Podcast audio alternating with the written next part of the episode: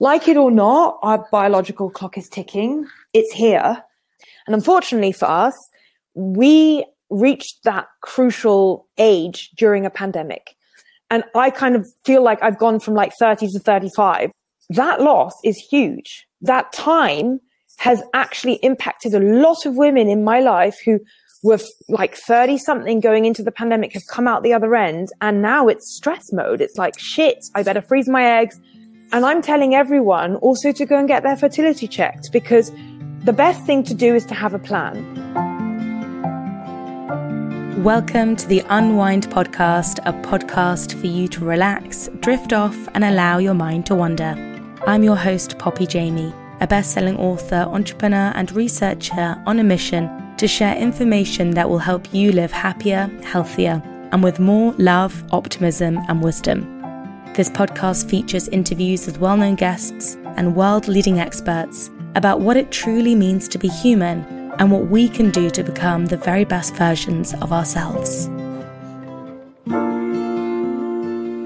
Today, I have one of the leading voices in the fashion industry, Camille Charrière. She is the go to style influencer for millions around the world, and I'm happy to say a wonderful friend of mine too. She's the epitome of chic, elegance, and effortlessness.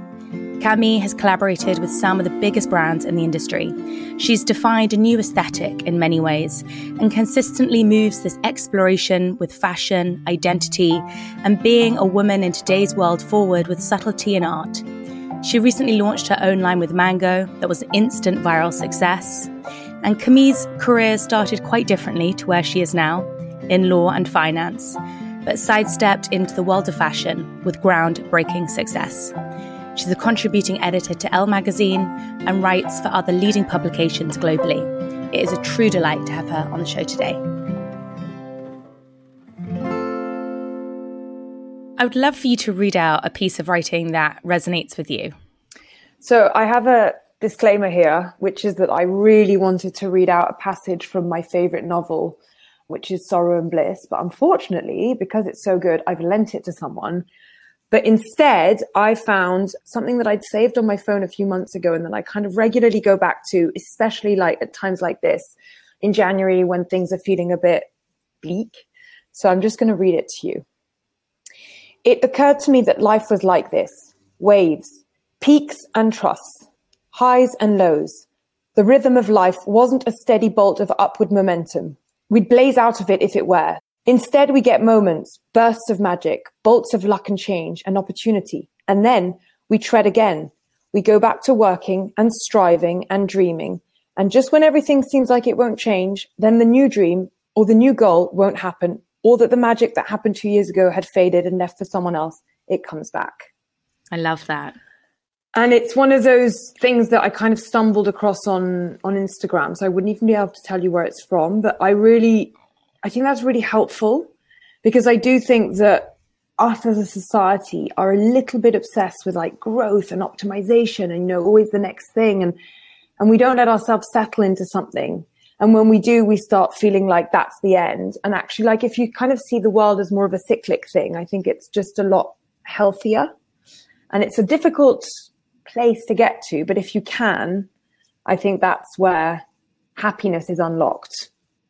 I loved the bit where it refers to those peaks and troughs and captures that up and down nature of life. How do you process those in your own life? I mean, maybe that's why this passage spoke to me so much because I've gone through very big highs and very big lows since I've been very young because I have suffered from anxiety and depression from the age of like 16 onwards. I was taken out of school when I was 16 because I was just so depressed. And ironically, last year, so quite recently, I finally got the diagnosis that I was waiting all my life, which is that I have ADHD. So, whereas I used to think that I was just a person that got very sad for no reason, and that it was just something that maybe if I worked on myself enough, you know, and maybe if I did enough therapy and enough like growth and exercise and breathing, I'd I'd be okay and I would turn into a normal person. And then I've just realized that actually, no, there's a reason. I'm what is called a neurodivergent brain. And that means that I don't process life in the same ways as other people. And unfortunately, when you don't know that or are less aware of that, your brain has a tendency to turn on itself and actually like that's where that those waves of real sadness um, and even sometimes despair can kind of hit you hard. But the upside of that is that you also get these huge highs. And I think that's why that passage is so meaningful. And I like how hopeful it is saying that like you think that like suddenly you've hit a wall and that like routine is settled in and like or you've reached your goal and you can't possibly imagine how you could get better than this or whatever and then suddenly something new comes along. And all these opportunities can manifest in different ways. I don't know you could get pregnant or you can meet a, a, a new boyfriend or a new friend or you could get business opportunity. You could decide to move cities like all these things that kind of change the makeup of your life and then suddenly you're turning into a new version of yourself which also comes with its own sets of like joys and setbacks. And I think, as I said, like the tide does turn always. That's so reassuring to hear, especially as you have really gone through a long journey with looking after your mind. Well, still do.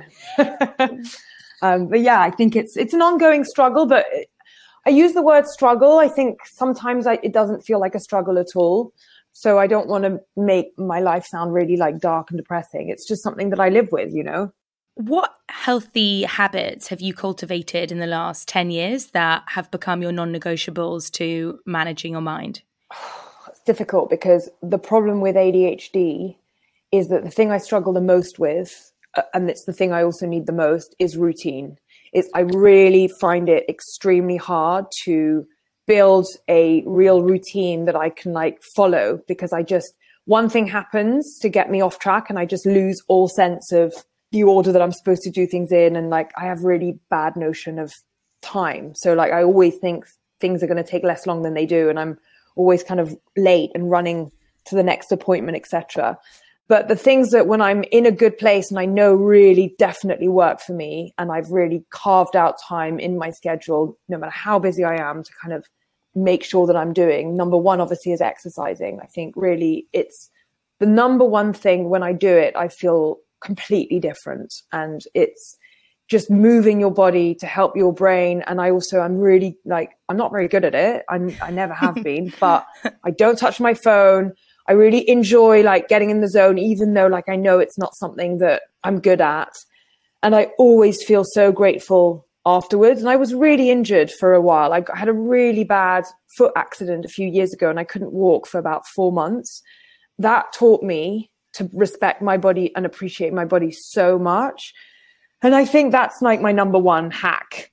That and switching my phone off, which again, it's depending on whether I'm going through like I always can feel where I'm like slipping when it comes to my mental health because I suddenly go into this like mental health craze and I'm like in the vortex for hours and I can't get out. And I know that that's because I'm not feeling great. So I'm desperately looking for a distraction, something to get me out of my own thoughts. But the problem is like, as we all know, there is nothing worse for your mental health than going on, going online and scrolling, like doom scrolling for hours.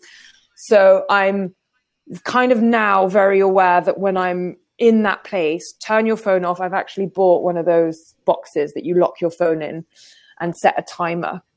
But those are for me the two things that like will always make a difference. And then like what we said at the beginning, like walks, you know, getting outside, mm. going for a long walk. But I think when we went on our last walk, I said to you, gosh, this is a really long walk. And you're like, no, no, this is a normal length walk.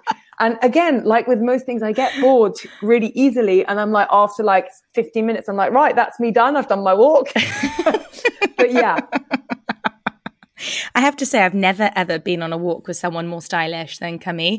I was there in my kind of leggings, trainers, and Camille was in Chanel pumps, super chic, slightly oversized trousers, and a blazer. In my defense, in my defense, I was wearing ballet ballet shoes, which is probably the worst shoe in the world to go on a walk with, especially when you've had a really bad foot injury. As I said before, it's because I'd underestimated when she said walk. I thought she meant, you know, just a little little waddle around the park, like a bit of gossip, bit of like deep and meaningful like chat, and then like we're home, you know. No, no, no. Poppy meant she was she meant it like she meant business. She like took me all around Hyde Park, then all the way around like back of South Ken. I was like, I think if I look back on my phone, that's probably the day I did the most steps last year. I'm not lying. but yes, it, you did. It did teach me a valuable lesson because I did feel great afterwards. So that is really, really funny.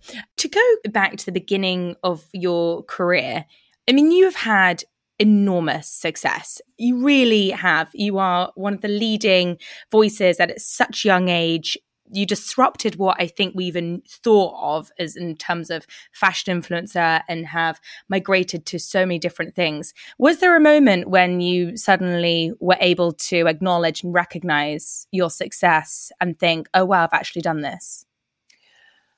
I still struggle to see myself as a successful, very successful person, as you're describing. Um, I know that I've had success and I know that I've done really well for myself. And I do think that the moment when I had that aha moment is what that you're describing is when I realized that I could kind of because like my first maybe nine or ten places that I lived in London were like very horrible flat shares. So once I'd like made it so that I was financially secure enough to get my own place where I was renting by myself as opposed to like with a big amount of people, that felt like a really big milestone and that like suddenly like I'd reached something that I never really thought I was going to achieve.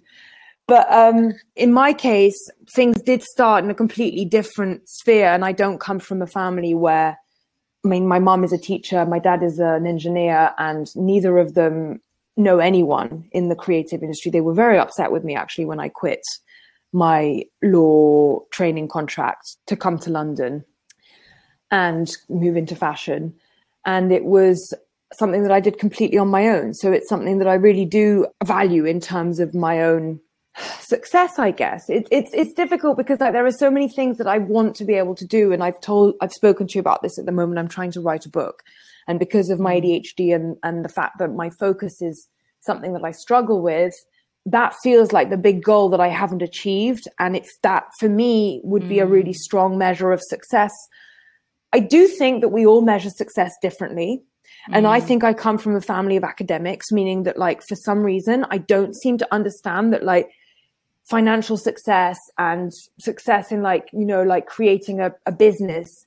Somehow my brain just doesn't register that as mm. success. It's for me, it's a lot more about legacy and mm. things that you've contributed to the world that are actually going to have a positive impact. And I think I mm. haven't quite got there yet, even though, like, I do feel like, in a way, like I am as you said, like a voice and I really value my platform for that reason. I'm so mm. proud of having like this space where I can talk to my followers online about things that matter to me, and I do use it on a regular basis to to do that. And and also it's fun, but but I do think that that's one of the real privileges of being an influencer. It's having that voice because if I say something, people listen, people see it. You know, like it gets picked up. So I'm not leading activist or journalist, so it's a little bit different, but still, like things do carry with social media. You, to be honest, like I think on a on a granular level, each and every one of us like now can you know voice their opinions on social media and, and be heard. But in my case, I already have that audience that's there waiting for me to like you know share things with them, and that truly is one of the real markers of like how I think I can appreciate where I've got to today. That's probably the thing I'm the most grateful for and the most proud of.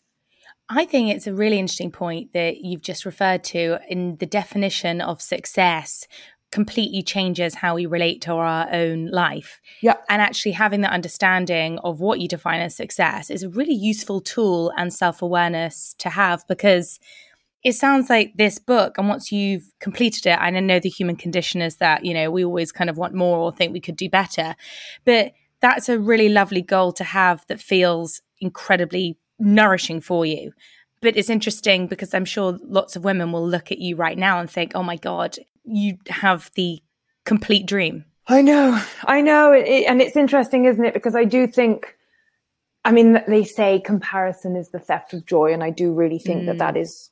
completely accurate. And I'm trying not to look at what other people have and like, you know, think I want to get there. And I, when I say that the success thing, I really mean like this really is because of like who I am deep down. It's mm. not because I'm looking at other people and I'm thinking like, wow, I want to have the tick box of like having done this, this, and this. It's I've always wanted to write. I've always wanted to share. And the thing is, because it's something that doesn't pay the bills in the same way as this mm. side of my job, the influencer side, I'm not going to say that I fell into influencing by mistake. I think it was a very like genuine and something I was very mindful about wanting to do because I, I knew I could feel back in the day that it was something that had real power and would allow me to get into fashion through the back door. And, and I was right. So it's not something that I want to criticize in any way. Mm. I am actually incredibly proud of my journey. I sometimes think about like where it all started. And it's true that it's been a really incredible journey to get here.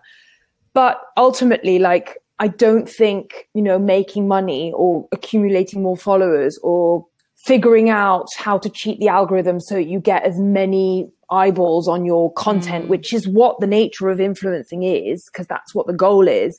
I don't think that's what I aspire to in the long run. I think this was always a means to an end. Like it was always like a stepping stone, springboard to something else.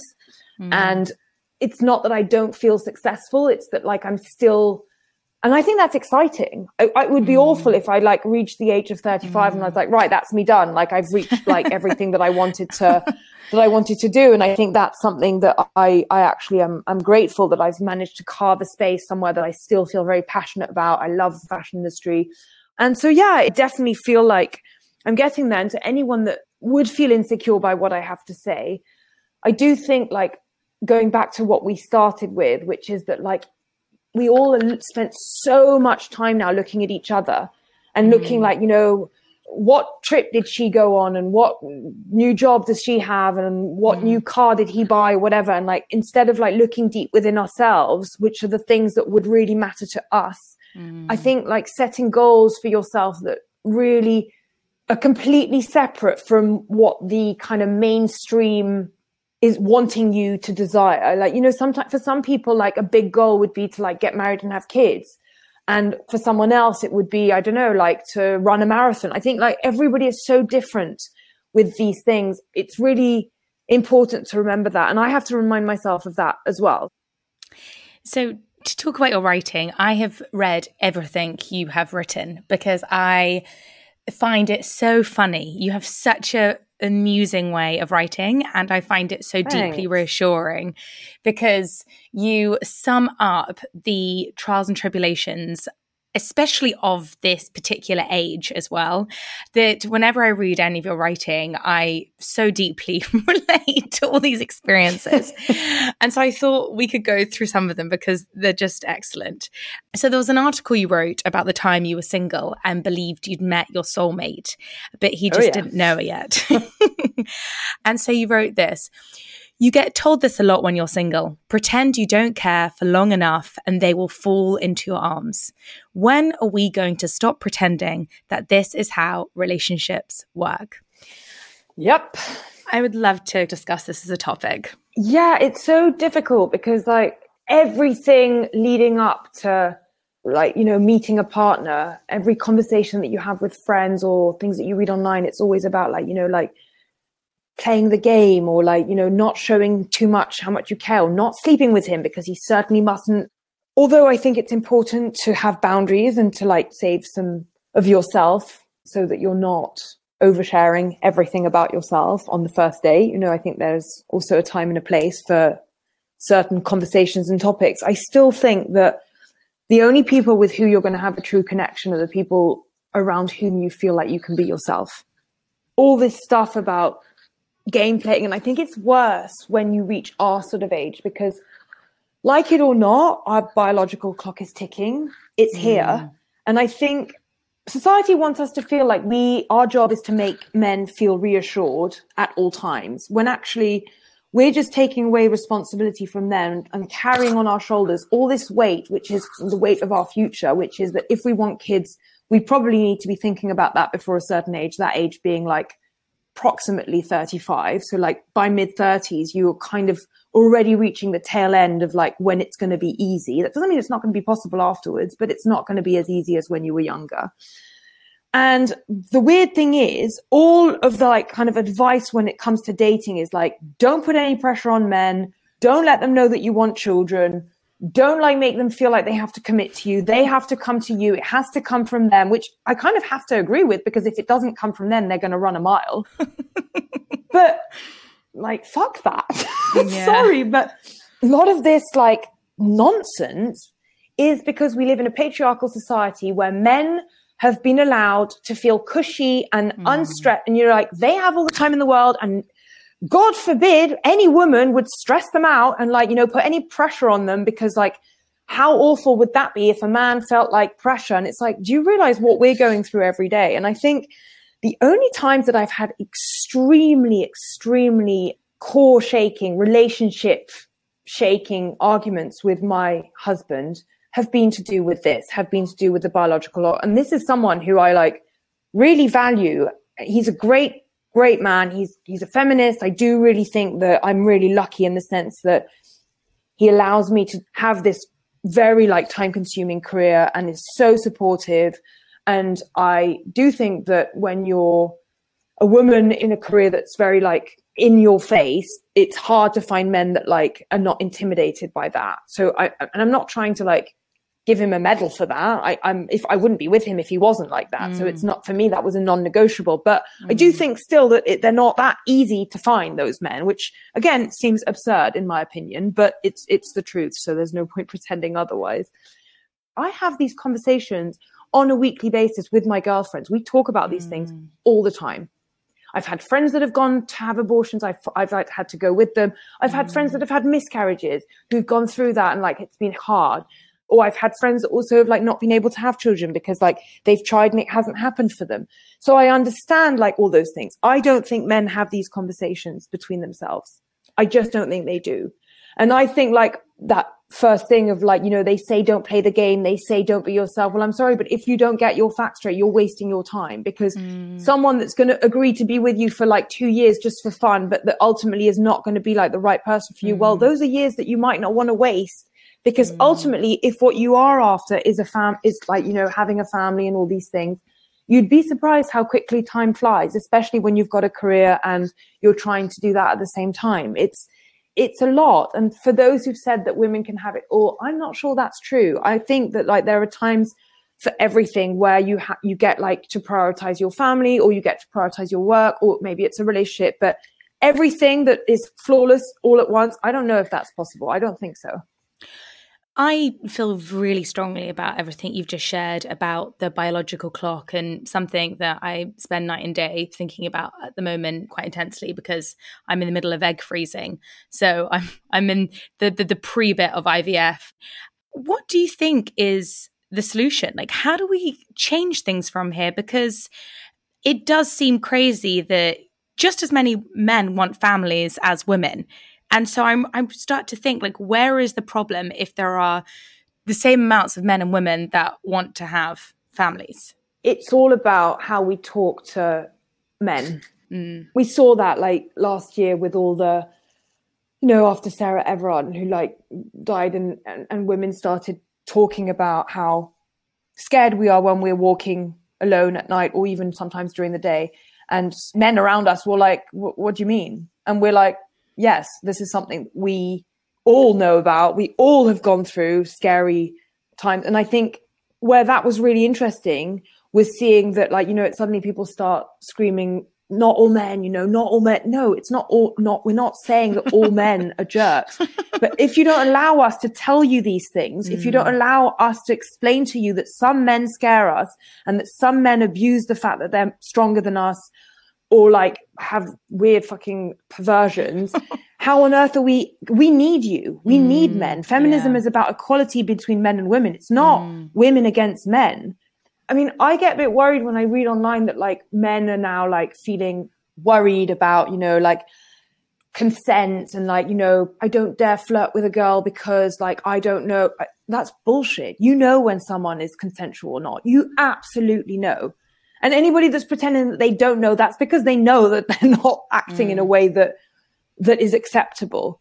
And I think all this fear mongering that like we're saying that like men are like not treated fairly, I don't think it's true. I think as long as you're honest about the fact that we need to have these conversations, not because we think you're dickheads, but because actually, like, these are things we want to improve. And the only way to improve something, as we all know, is to talk about it, mm. to understand what's going wrong and to like make sure that it's not going to continue to happen in that way. And it's sometimes difficult to have these conversations without like it feeling like it's not aggressive, but you know, like mm. finger pointing. Yeah. But I don't think it is. I think when you're saying to, for example, your partner, like, yes, I actually do think that you should be more mindful of the fact that, like, I feel like I my time to have a baby is running out, or mm. like I feel scared at night. Make sure that when you're walking in the street, you don't get too close to someone else or whatever yeah. these things, because this is how women feel. And then you teach that to your children when you're bringing children up. Like, I just think that that's how you start to have everybody in an equal place, you know? I couldn't agree more. I think there is such a responsibility on all of us to educate our male friends.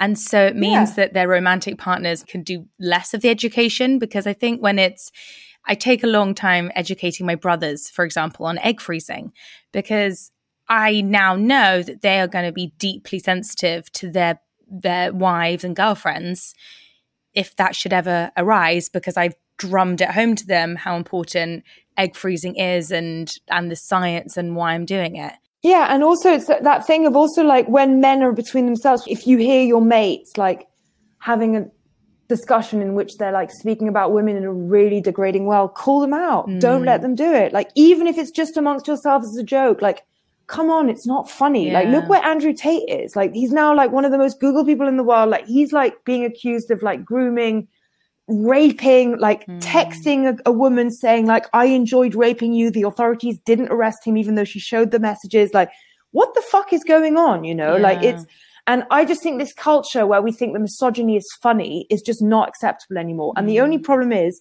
often it's not happening in front of the women it's happening between the men mm. so if you don't like get your husband to tell his mates or your brothers to tell their mates or your child to like you know like not be like that when he's how on earth are we meant to like mm. fight this? Because ultimately, it can't be women like kind of wagging their finger at men because then what happens? We get called like nagging yeah. or we get naggy or, yeah. you know, like annoying or yeah. like, you know, like a killjoy, whatever it is, like ball breaker.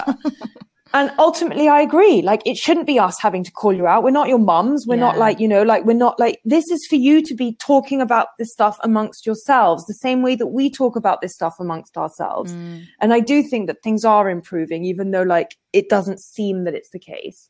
I do think that they are. I do think that we're having these conversations a lot more in the open. I think mental health for men is something that's a lot more discussed, which I think is so important because if at least men get to share their emotions, I think they get a lot more comfortable with having these conversations amongst themselves. And maybe like you kind of realize that if men are speaking like this about women, it's because ultimately like they feel deeply insecure and ultimately they just want to be seen and loved and like oh, that's what we all want yeah. I, I don't believe that people are bad yeah. i think it comes from a place of deep deep hurt yeah. and that's something that we we need to find a way out of because like honestly the worrying thing is that mental health is taking a real nosedive and we know that the pandemic has really affected young people all around the world and older people and that it's it's quite worrying you know? Like we spend more and more time online. We're not talking to each other properly. Yeah. it's not helpful and it's not true communication. It's not getting to understand people. It's very one-sided. And it goes back to what i was describing at the very beginning of having done therapy at a young age. I think talking communicating is the secret to everything really I think it really solves a lot of problems. Understanding people that you don't know, understanding someone's side of the story, understanding like we talk a lot about privilege in our society, like understanding the point of view of the people that are not as lucky as you are, so that you're not only centering yourself in a narrative. I think all these things actually help to be a lot more compassionate and solve a lot of things.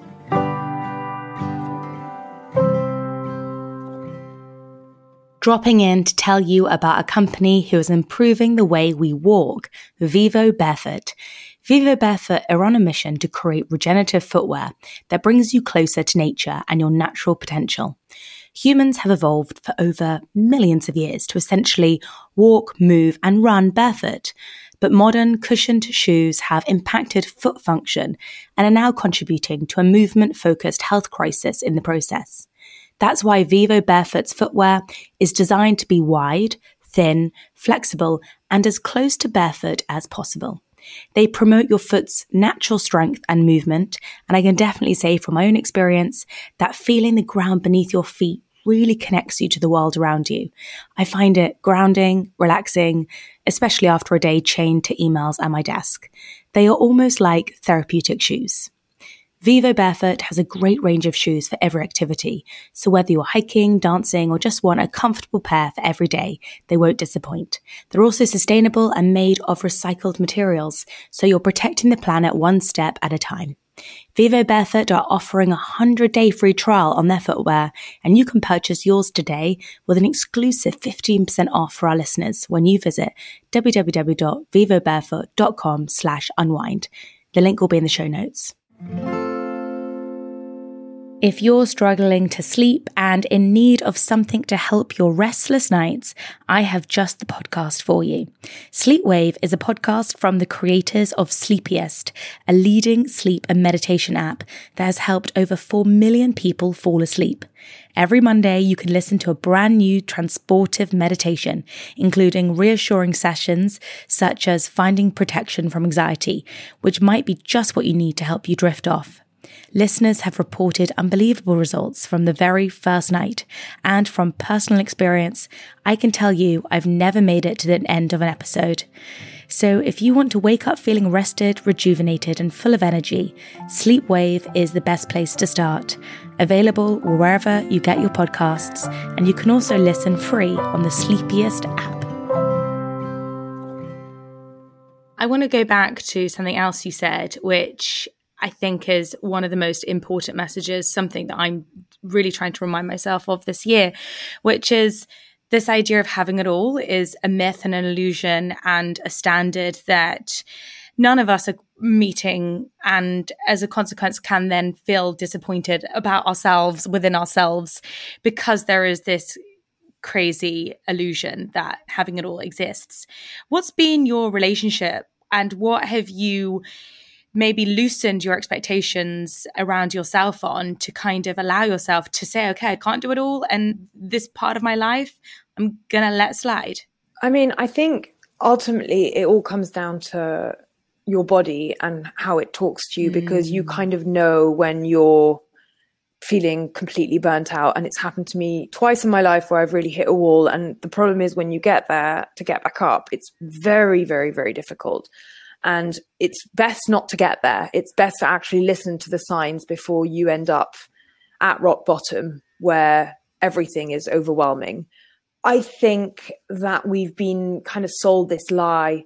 And in a way, it was like it was one of the first waves of feminism, mm. which was it was all for the right reasons. You know, it was to try and like allow women to enter the workforce, and like it was important that we did. You know, but again, like it's not possible to have it all because we are women. We have a biological clock. Like, mm. if you don't take time out to have a kid, you won't be able to have a kid. Mm. You don't get to like not make that decision. Mm. Whether I think it's a mind fuck for so many women because ultimately, when you're a bit younger, like men, we don't feel quite ready. You're like, well, I don't feel financially independent. I'm not ready to give up all my life to like have to look after the, someone else, you know, be responsible for another human being who as we all know, is going to have the same kind of like ups and downs that we do. So that's a lot of work, you know? So why would we have to think about that when we're not ready, when we do? Well, we just have to. Mm. That's the thing.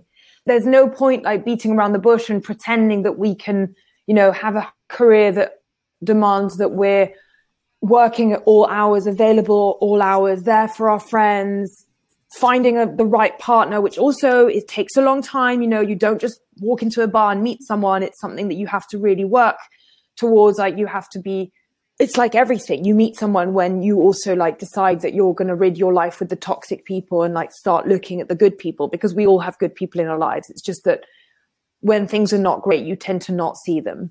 And that's where the work starts mm. i think.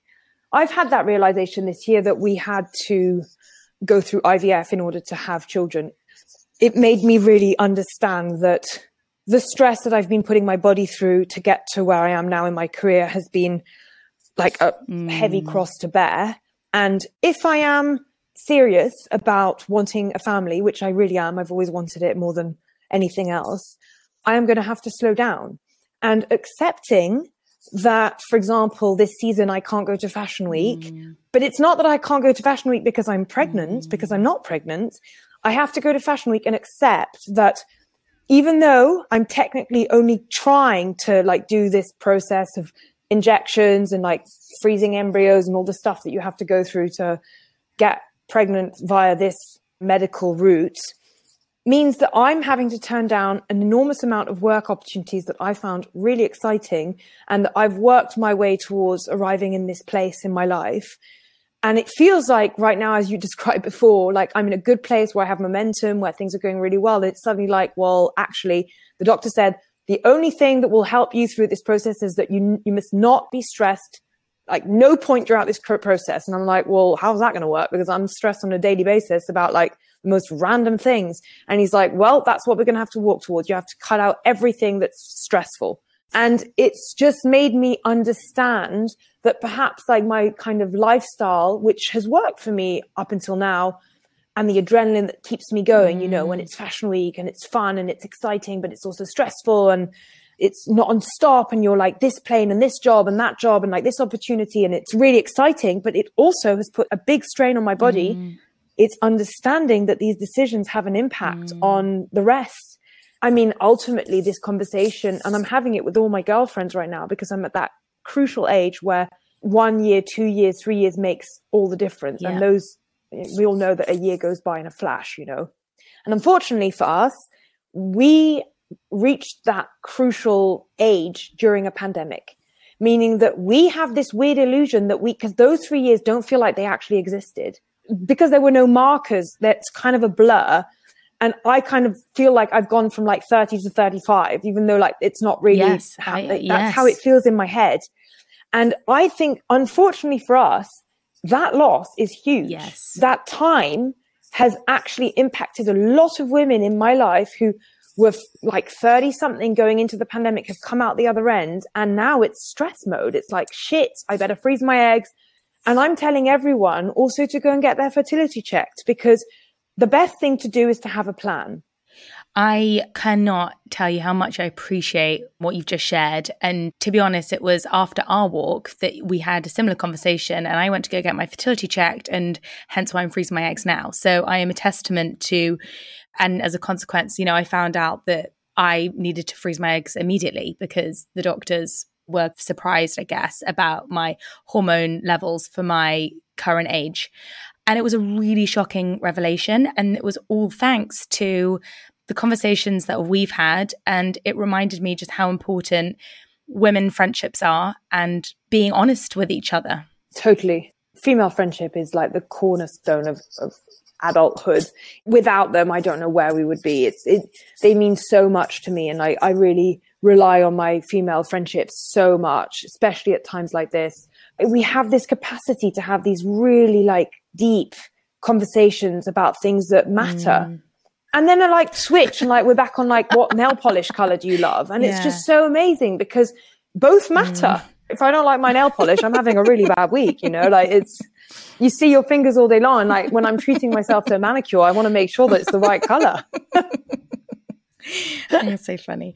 Do you have a spiritual practice or how do you evolve or nourish that side of your life? No, the only thing I can say is that I do read a lot and I do think that reading is the most meditative, it's the most enjoyable form of meditation that I've found. I think it's the most interesting as well. I don't think people re- consider reading as meditative, but I do think it is especially novels because they really take you into another world and and for that time you completely forget about where you are i love reading. I think it's really helped me massively throughout the years. I on the other hand am very bad at doing anything like breathing work or meditation. I do do yoga and i love it when i do it but i struggle to stand still. I'm a fidgeter. Like my adhd gets out of control when someone asks me to not move and i, I just get very like stressed, which means that I probably need it more than anybody else. So I should be trying.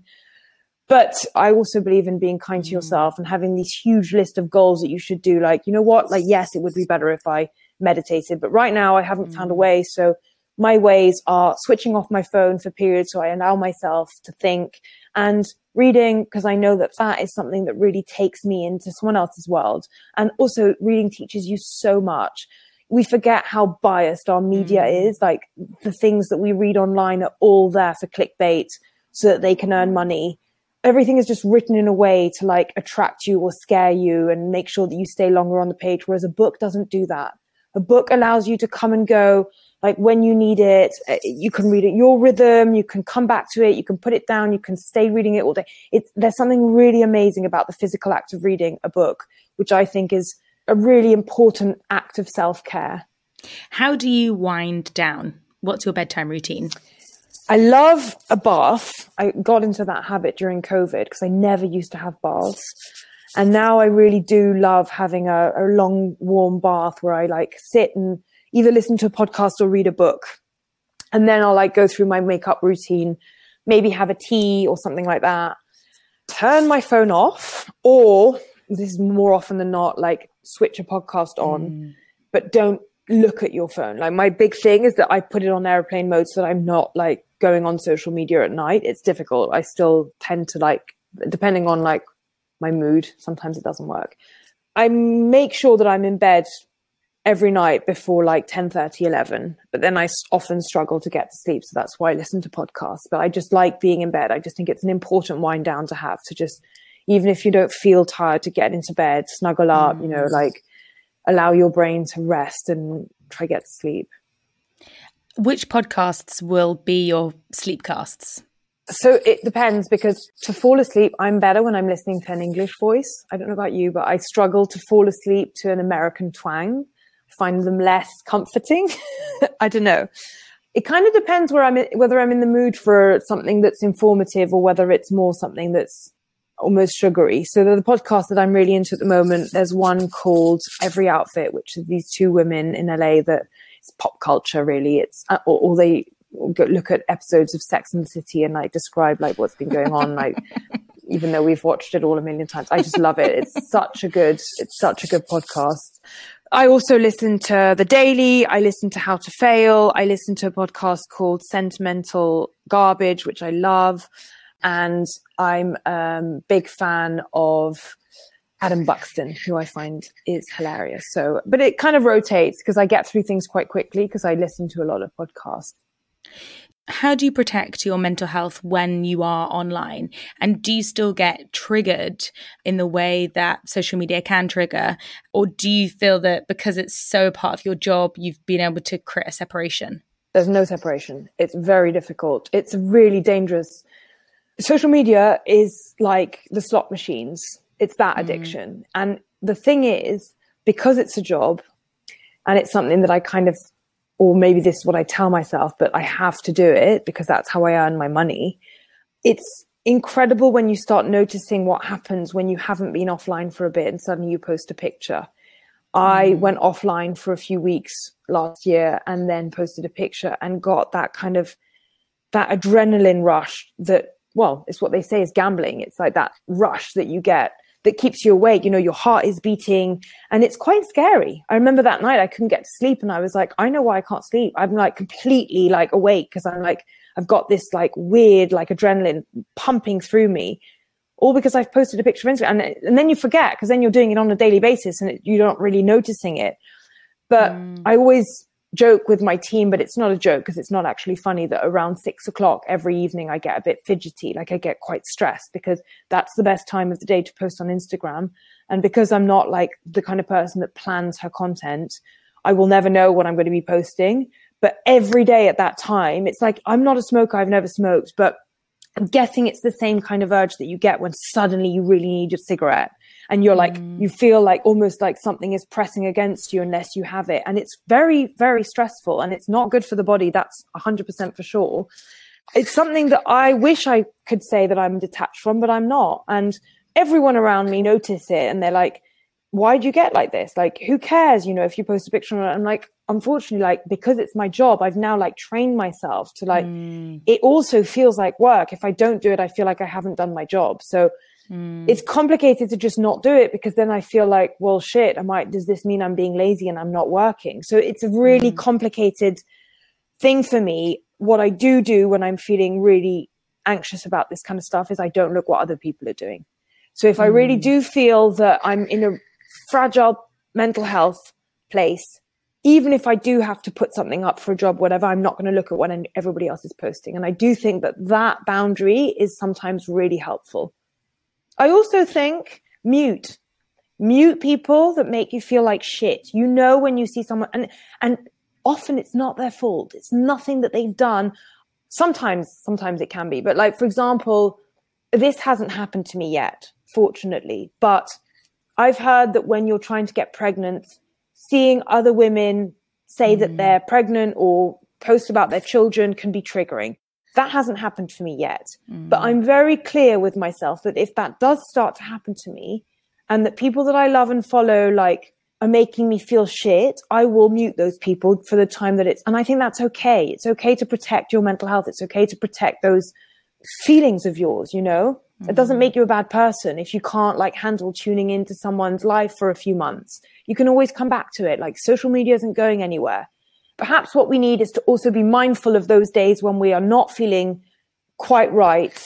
And that's the time to get offline and, you know, read a book, mm. go and see a friend, go for a dance class, take up pottery. I don't know what it is, but get out of the online world and get into the real world. And I promise you, you'll feel better it's so weird like what happens when you like come out of social media and then you don't you're not on there for a week and you come back on and nothing has changed and you're like i mm. haven't missed mm. anything but when you're on it you're feeling like whoa like i mustn't stop for an hour. I must be checking all the time. Such an important reminder. And also i guess really reassuring that even someone like yourself i'm sure a lot of people look up to also experiences the same things. Like we no matter who you are it, this is a human issue with social media exactly. not an individual one. My last question on this just such a beautiful chat that I've enjoyed so much is what decision has been possibly the one that you didn't realize was going to have a, the impact it did at the time, but you look back and think that was one of the best decisions I ever made? Moving to London. No one wanted me to do it. My parents were furious because I had to turn down, I actually postponed a training contract in a law firm in Paris and moving to London meant that even though I'd landed this training contract, I wouldn't be able to do it. But because I also couldn't afford to continue my studies, which I could have done at that point because I would have had to do a conversion course, I went into finance and no one could understand why I was going into finance because I'd never done it before. And I was not very good at anything to do with economics. And it was a total fiasco. Like, let me tell you, it was a disaster. But at the time I was coming to London because I was going out with an English boy. And I came here and I fell in love with the city. I fell in love with the people. I loved how it made me feel. And the city gave me wings. It was that first job that I hated that also taught me that you have to love your work because you're going to be doing it every day. Now I know that's not possible for everyone. I know that like I was in a position where I was lucky to be able to like choose what I did for a living, but because I did have that privilege, I was going to use it. So I realized that I needed to go and find something that I was going to be really passionate about. And I thought that that might be fashion. And everyone was furious with me for like abandoning all these big, big opportunities that had been given to me. And I just had this gut feeling. And my advice to anybody listening who's a bit younger and who feels that like no one is listening to them when they're saying, this is what I want to do is trust your gut and work mm. hard because things won't be easy. It was very hard for a couple of years because going from finance to fashion, I had to take a huge pay cut. And obviously, I was mm. supporting myself financially. So that was really difficult, but it was worth mm. it in the long run. And I can't remember the days where I couldn't afford the bus. They did exist, they did happen those days. For the life of me, I can't remember how I felt when I had to walk around London because I couldn't afford to get my Oyster card topped up. So, you know, things pass. And like when times are tough, you just, you know, you're younger, like you can, you can get through it. I think you're working towards like figuring out what's going to make you happier in the long run. And I think that's a great goal to have. Cami, you are so brilliant. I feel so honored to have had this nourishing conversation of honesty. And i think that is what is missing in our world is is not enough honest conversations when we realize how similar we all are. And we don't feel alone. And thank you so much for making me not feel alone um, with what you've shared today. And i really appreciate everything you've given to us.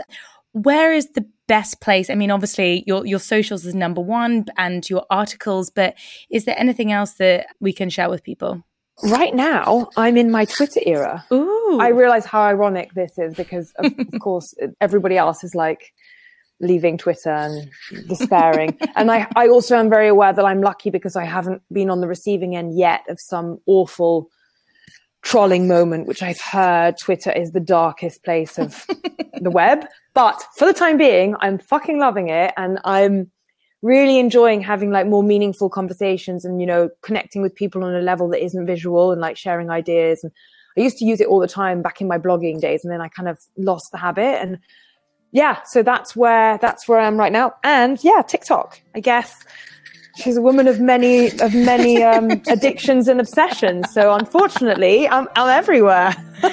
okay, we'll put all of those in the show notes. Thank you so much for joining us. Thank you so much for having me. I look forward to our next walk.